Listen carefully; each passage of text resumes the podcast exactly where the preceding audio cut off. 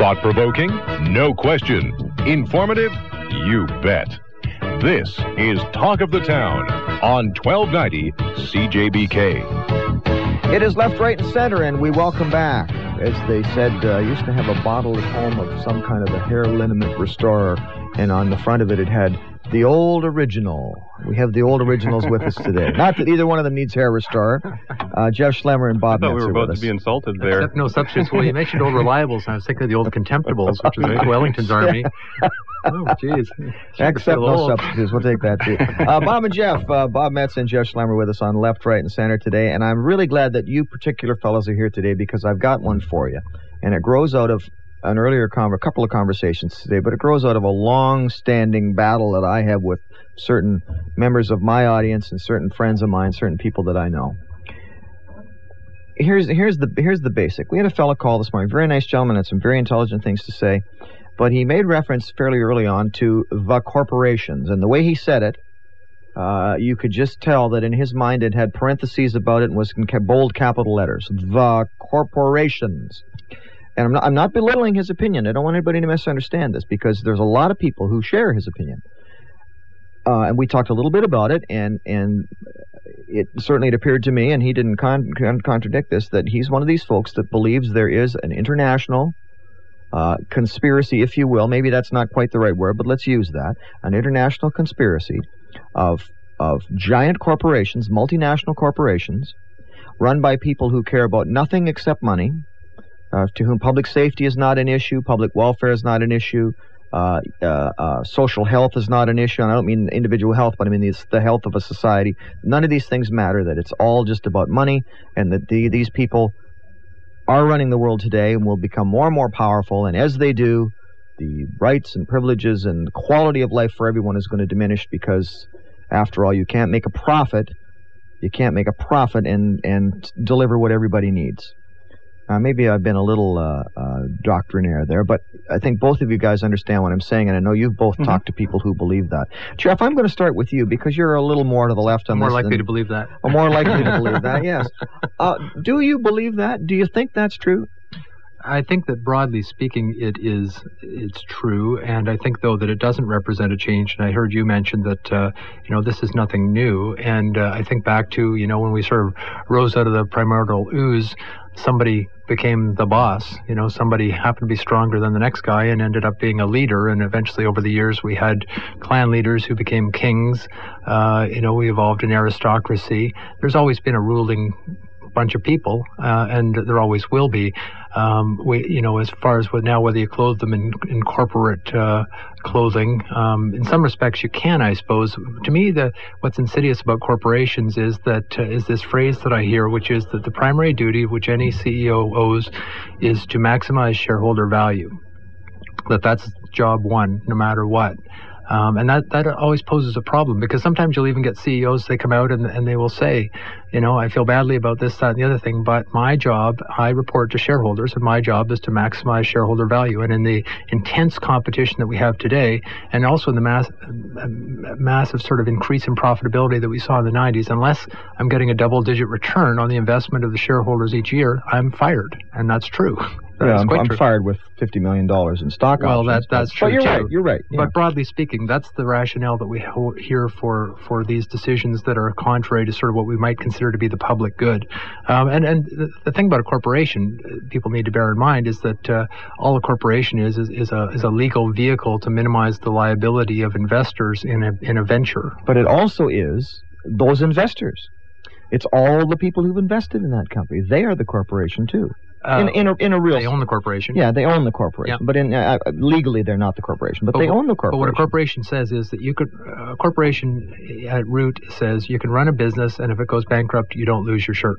That's what a corporation is. Well, depending on how it's set up, but yes. No, no, but that's what a corporation and and you know you may have personal guarantees and things you have to go, uh, do and stuff. But I remember from law school and corporate law that the whole thing, the corporation, the concept was invented at one point, and I gather it was back in the 1600s or whenever, uh, and and I believe it had a lot to do with Great Britain. And at that time, the sort of expansionism that they were undergoing, you know, the um, Hudson Bay Company and so on, the in, Great East India Tea Company and so on.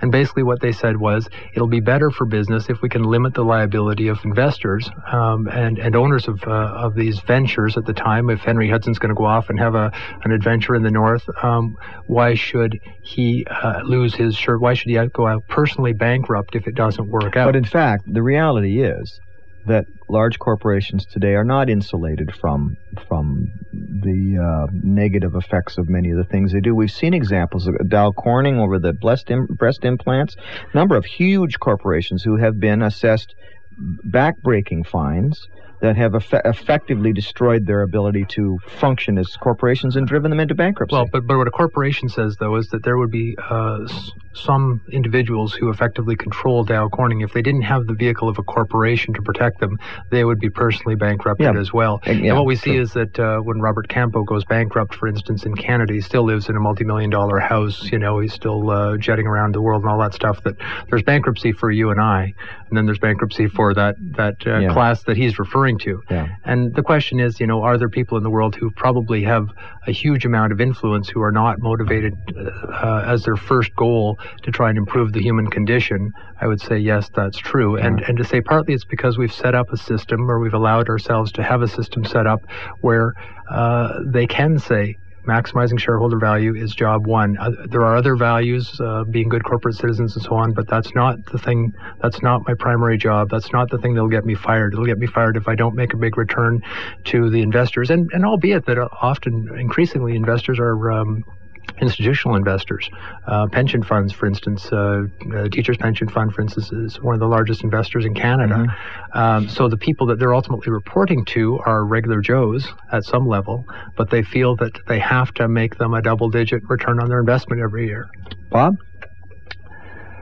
I don't even know where to begin after hearing all of that. I, I, you know, right off the top, Jeff used words like boss, leader, king, and as though corporations were like the ruling class.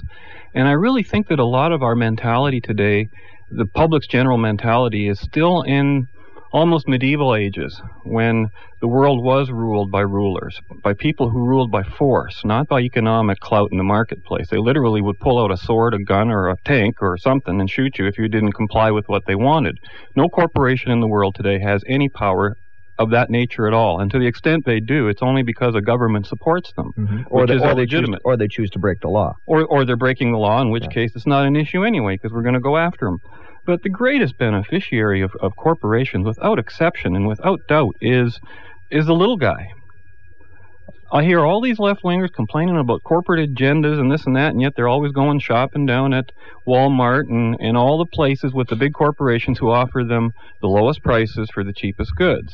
If you were working for individual, for example, uh, say say say a corporation was making furniture, um, because a corporation does it, they can mass produce, and the furniture is cheaper for, for people who can't afford expensive furniture. The people who can't afford expensive furniture don't go to corporations; they go to private individuals, and where it's more labor intensive, a fine cabinet maker, something like that, uh, which the average person can't afford. And Well- that applies to every industry. So, so fundamentally, the corporations are slaves to the marketplace, being the little guy, and because they produce the goods that the little guy will buy at a price the little guy can afford.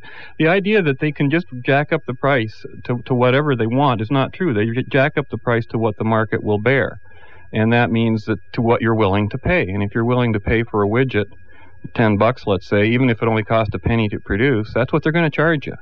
Until more more competitors come in and realize, well, I can I can sell that widget for nine dollars and still make eight eight eight ninety nine or whatever. Well, you notice I didn't say that uh, anybody's got a better idea either. that, uh, if you look at the USSR, for instance, and the ruling class that existed there, um, you know, they were exactly the same in the sense that you had a few uh, few uh, guys uh, running the show, and uh, they became corrupted and they became extremely wealthy. Um, you know, I, I think that it was uh, that's government again. we really have to have benevolent dictatorship. That's that's the only way to really run the world. I Well, think the Pope should run the world. The Pope has no interest in sort of anything Well, I don't except think the that would be welfare of benevolent as people would, would expect. I don't think that's too Theoretic- benevolent. Theoretically, you would want to have, but but it, fundamentally, I guess it comes down to this question of whether you're better off having somebody who who is supposedly acting overtly in the best interest of mankind, or whether it's better to have a system like the invisible hand, uh, capitalism, Well, that's the one that works. where where where things have a way of working out for the best, even though nobody is o- overtly saying I'm doing this for the best interest of mankind, but I'll sell you a product really cheap, um, which will be in your best interest. Well, that's that's how it works. And the point is, what? How do corporations create their money? They don't tax you. They don't come to your door and say, "Give pay up or I'll shoot you." No, they produce you a good, and you you choose to buy it or not, and that's how they get their power. Corporations are probably the only organizations in society that are truly democratic, that truly have the support of the people, because they're not just mouthing with their mouths; they're actually putting their dollars where their mouth is. Um, and then to, to see people come out and complain about corporations, usually for non-corporate agendas. Every, like every, everyone who's against corporations has a political agenda, rather. That's what I meant to say. And that agenda is anti-capitalism. That's what came out at the Quebec Trade Conference, or uh, you know, at the talks in, in Quebec City. Mm-hmm. That uh, the enemy was capitalism. In other words, people opposed to free trade are opposed to the ownership of private property. They're opposed to voluntary exchange. They're both opposed to free Well, market. they'll say Yeah. they're not, though. They'll say uh, what they're opposed to is corporate control over the governmental uh, uh, um, uh, structures of our country. They're concerned that the corporations will And, become and they more are concerned, Actually, they're concerned that corporations corporations want- won't look after things like pollution and health standards. That's that's what it sort of comes down to. That they Well, say that's we, need, we still need nationalism to balance out. No, this you, you do need governments to enforce things like that on Yeah. the behalf of other private interests. That's but that's they're that's a whole separate issue, and does has nothing to do with free trade. Free trade's purely economic, uh, uh, an economic issue. Well, I think that And- issue's been finessed though, as we become more aware of it. All I heard from the from Alexa McDonough and the, and the lefties was free trade is good, it's inevitable and everything else, but it needs to be fair trade, and there also needs to be. Oh, that's silly, silly, there needs silly. to be a Free trade, fair trade. Fair, free trade is the Well, only that's because fair we don't like the United States rolling all over us all the time. We can Because you either have free trade or you have controlled trade. That's but what also they mean by we have fair these trade. concerns because you know because we have this structure where again corporations are uh, it's not it's not an evil thing to say but they're motivated by profit that's what they're motivated Well, no, it's by actually a and because they're motivated thing by to say. profit they may not be motivated to keep the environment pristine Would you rather have someone motivated by a profit or motivated by power? but we're you know? saying there's a problem you know that pure capitalism in and of itself will leave these problems out there the, the Name uh, one. Fly pollution will be one the companies will Why, not why then? Why then are the capitalist to countries of the have, world uh, have the cleanest environment, and the dirtiest countries Well, in the world the are the wealthiest socialists? by far, but that's that, Well, the- the point. It's well, not it's because not companies beside the decided they wanted to clean things up. Okay, guys, I got Because of Teddy Roosevelt. I got to stop you there for just a moment. We'll be back with more on Left, Right, and Center with Jeff Schlemmer and Bob Metz. You stay where you are. This is Talk of the Town, where interesting people talk and London listens. Jeff Schlemmer, Bob Metz with us today, talking about, quote, of the corporations. Does this worldwide conspiracy exist of these top corporate bosses who want to run the world for their own profit and perhaps amusement? Um, just before we broke there, you guys were talking or beginning to talk about pollution. I want to I want to raise that as an issue here now. If there is no, how do I put this? Sinister agenda of these corporations, if they are simply out there trying to meet the market's needs and maximize returns for their investors, how do we, in a rational society, ensure that, on the off chance that those two goals do not also correspond with some higher social goals, like creating a clean environment or maintaining a clean, clean environment, Bob, how do we how do we influence that corporate mentality or that corporate hierarchy to ensure that our those needs of ours that may be we may be less less able to articulate. In fact, we may in some cases not even recognize them as problems until it's too late. How do we do that? How do we Well- get them to do that? pollution is a property rights issue. As a private individual, if another party, including the government, pollutes your property, you should have the right to sue and have, be redressed and either stop the pollution or be compensated for it. Do we have that right now? Um, I'm saying morally we should. In law, no. Of course, that doesn't work because even England introduced what they called they, they before. I think the 1800s, early 1800s, they used to deal with pollution under the nuisance laws, and then the government lifted the nuisance laws to allow trains to go by places and dump their soot on mm. everybody because it was considered to be in the public interest to have trains running because Mhm. that that benefited the greater good. So the people along the train track got polluted on, where before they had a right under a nuisance law to prevent that from happening. And so I always find it funny that people who argue the common good uh, to to to look for laws to stop pollution don't realize that's the argument that caused the laws that, that allowed pollution to happen in the first place. Um, socialist countries were dramatic in that respect. However, the issue is is further than that. We're going to have pollution. We can't we cannot sh- shoot for zero percent pollution. The reason North America gets blamed for being the big polluter is because we're the big producer. We don't produce just for ourselves. We trade with the whole world. That same global economy out there, a global marketplace that's yelling at us for polluting our pro- our our air and stuff here, is using the products that we create. And when you concentrate, for example, cars are all produced in one or two major localities, okay, but produced for a whole country. So Detroit is a messy place. I mean, that's a pretty polluted place. It's one of the dirtier spots in North America. And you can do what you can to a point, but you have to realize the benefit of all that is accruing to the whole country as a whole. And that if every little village and country created its own cars, they'd create little local pockets of pollution that would all amount to the same thing but spread more evenly. So that's kind of what we see happening, and then people get very upset. That doesn't mean pollution's not a problem. It should be always minimized, and governments certainly have some. Um, I guess it comes down, down to price paying. Where, where do we say that the amount of pollution we create creates a greater problem than you know, our standard of living mm-hmm. and, and, our style of living. I remember when I first uh, had this this question about pollution asked me. I was at a high school in, in, the city of London. I really didn't have an answer for it at the time, but I reminded all the students there that every one of them flushes a toilet. I don't know how many times a day. They, we, we, we, you know, listen to our records. We play CDs. We've got computers. All of those materials, the table that this is made out of, the, the electronics we're making, all had to be produced, and somewhere heat and energy had to be applied. And wherever you create heat and energy, that is the number one source of pollution. That that's what drives the engine of everything.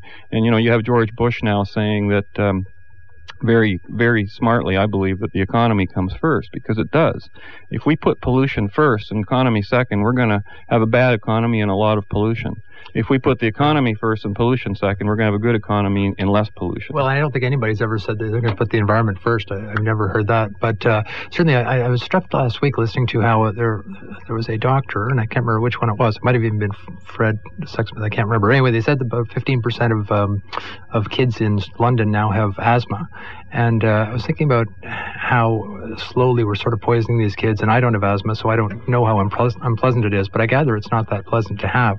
And it strikes me that uh, again, it's sort of happening slowly. It was sort of like the, the analogy about how if you put a frog in a pot uh, mm-hmm. and uh, turn up the heat, it will it will boil to death and not realize it. Um, because it's happening gradually and slowly. Um, it's funny. I use that example to illustrate the growth of the state. But yeah, well, and it strikes me how you do have this sort of redressing from time to time, and how around the turn of the century it was Teddy Roosevelt who had uh, reacted against the robber barons of the 1800s. So the, arguably, the robber barons of the 1800s made the United States the preeminent nation in the world. Um, you know, they expanded like crazy and uh, outstripped uh, England very quickly. Um, but at some point, they decided, uh, as a nation, that they had to pull back from that. That these railroad barons and Standard Oil and all these guys had to be reined in, and they brought in the was it Safe Food Act from the Chicago Stockyards, mm-hmm. I think. Uh, they brought in um, pollution uh, rules. They've ordered companies broken up, and there was this reaction against the power of the uh, of the corporations at that time. Sort of brought in all this legislation to sort of slow them down. Then they sort of got going again. I think World War II and the Depression kind of s- caused them to lose a lot of steam. Uh, and and my understanding, and I could be wrong with this, but I have read that this whole discussion of globalization and the uh, and all that stuff actually started after World War II at Bretton Woods, Bretton I Wood, believe. Yes. Mm-hmm. And that at that time it wasn't companies that were there, it was governments who are largely kind of leftish, uh, following sort of John Maynard Keynes and so on, saying the the the nations want to assert control over global trade for the best interests of the nations to, as a countermeasure, a counterpoise to the corporations. That the, the, the, initial discussions around free free trade and globalization, all that stuff, were seen as a reaction to corporations rather than being driven by corporations. And again, I, I gather that part of that was that there was a sort of um, well, you know, that's interesting you say that because I often look at, at corporations um, sort of in the way that Isabel Paterson looked at issues in terms of a high energy circuit. Like a corporation can produce things that individuals cannot just because of the capital that's behind it, the energy, the number of people.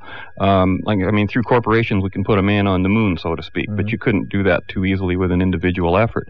Um, and that requires a very complex capitalistic system of government where contracts are enforced where where promises must be kept. And the problem is, most of the world is not in that state. It's in a state of you know, it's who you know, not what you know, mm-hmm. type of a, a, type of a government. Yeah. And so when we hear the word globalization, I'm always torn two ways because there are two globalization movements in total conflict with each other. One is the free trade movement and the movement towards freedom, which I support, and the other one is to the global one government, one one state control in the sense of controlling economic decisions, mm-hmm. which I don't support. I, I don't have any objection to governments around the world adopting free market principles and, and working in cohesion that way. You don't have to unite to do that. Um, You know, I think trade, exactly. Yes. Well, and I look at things like the Commonwealth, for instance, and how that was sort of a model of free trade, if you like, within a within a community of interests uh, 100, 150 years ago.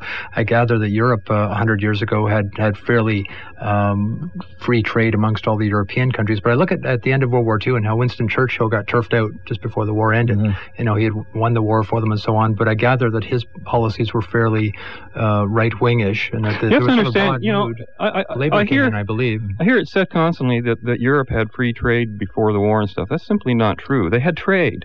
Just like Canada and the States have had trade for years, but it's not all been, quote, free. Freedom means free from government tariffs, government taxes, government impositions, and duties that are based on geographical area where you happen to be.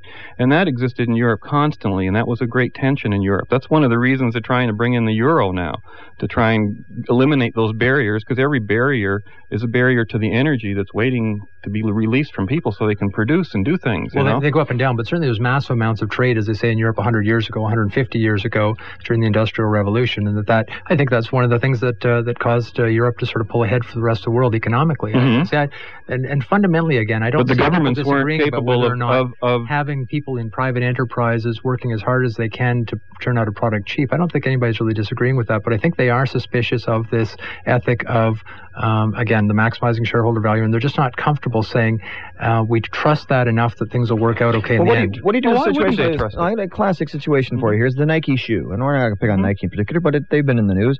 The Nike shoe made Hide my in, watch here. made made made in, in a, a, a, a, a I'm not going to say allegedly. I guess it's it's been confirmed. Made in sweatshops in Asia, many of them for a pittance. It costs them very few dollars to make these things You, and see, ship you know how political that statement No, you no. just made was already using the words like sweatshop. That's a politically loaded statement that, that totally obscures the issue. Define a sweatshop. Well, uh, well, I'd like to hear your definition. I don't believe there's such a thing as a sweatshop in the sense of economic.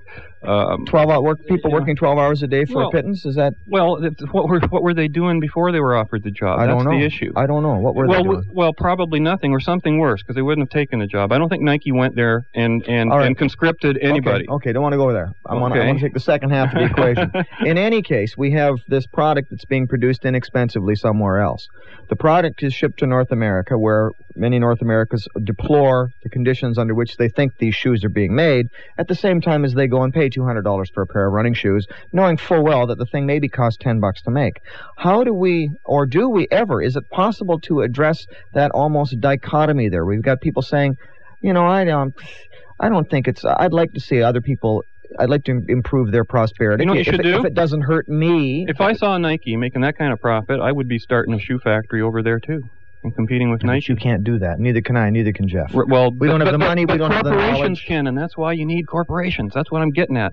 This is back to the corporate. Not- there's not one corporation in the world. There are tens and Yeah, thousands, but how do we millions how do we solve that problem? Where on the one hand you allow freedom. on the one hand you've got a society that says, well, we we, we, we care about the people, we care about the production. On the other hand, they're going to pay two hundred dollars Well, anyway. Nobody, the people that say they care about them aren't caring about the people. They care about their own pocketbooks, and they they care care about jobs in Canada. They don't care about Why do they pay two hundred dollars for the shoes then? because they like the shoes. The shoes are a good product. Not That's- at two hundred dollars. It's not. It's Well, a terrible value. Well, obviously the consumer doesn't think so. I used to think that consumers were stupid when they picked VHS over Beta, or Well, or it's not, it's not you know. value per se. It's But an issue that's- of image, and, and what they've got is the, The marketing consumer rules. resources to create this image that people want to buy into. It's lifestyle products. These are all uh, l- leisure products. They're not fundamental needs. And it's true. I, I buy Nike stuff because I, I like their, their image and I like their product, but it's a terrible value. And I and I understand and or have heard that uh, you know these same factories that are turning out the Nikes by day are turning out the sort of Walmart Well, wait a shoes minute. You by can't night. say it's a It's the same terrible product, value but when I you like one buy with it. this logo on it, and I'm I'm as much brainwashed by it as anybody else. But uh, on But the other that's the value you're it's purchasing. taken You're lot of years purchasing for them that to image. get me brainwashed that way by spending a lot of money on Michael Jordan and a lot so of advertising. spend, so you're spending all the money to afford them the opportunity to brainwash you to spend some more money on their no, products. I know it's insidious. It's a vicious circle. I hate that. I, I, I don't think personally that it actually only costs. It might cost ten bucks to produce the shoe, but to market it and sell it and get it out there, I, I think you're, I think you're looking at a much much higher price.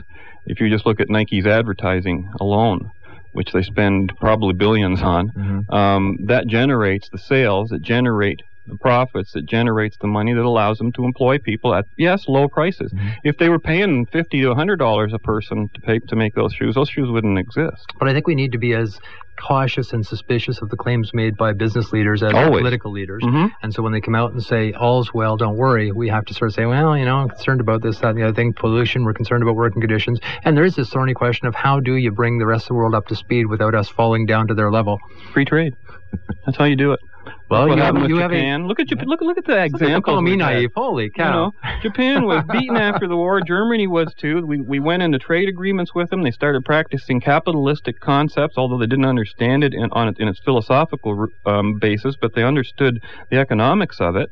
And look how prosperous they are in what is basically a blink of the, an eye, if you're thinking in, in big term history. Mhm. Um, it's amazing what's happened. You know, I'm 50 years old now. Scary. And, Japan and, has, and uh, has gone from being the biggest, the last 50 uh, years. biggest creditor nation in the world to the biggest debtor nation in the world. They're not a good example to use right now. No, that's again because of They're- their they're their tough- their government spot. structure. But no, broadly speaking, again, I can't posit an alternative because there's no uh, no uh, benevolent dictator in the world who I'll trust to run things.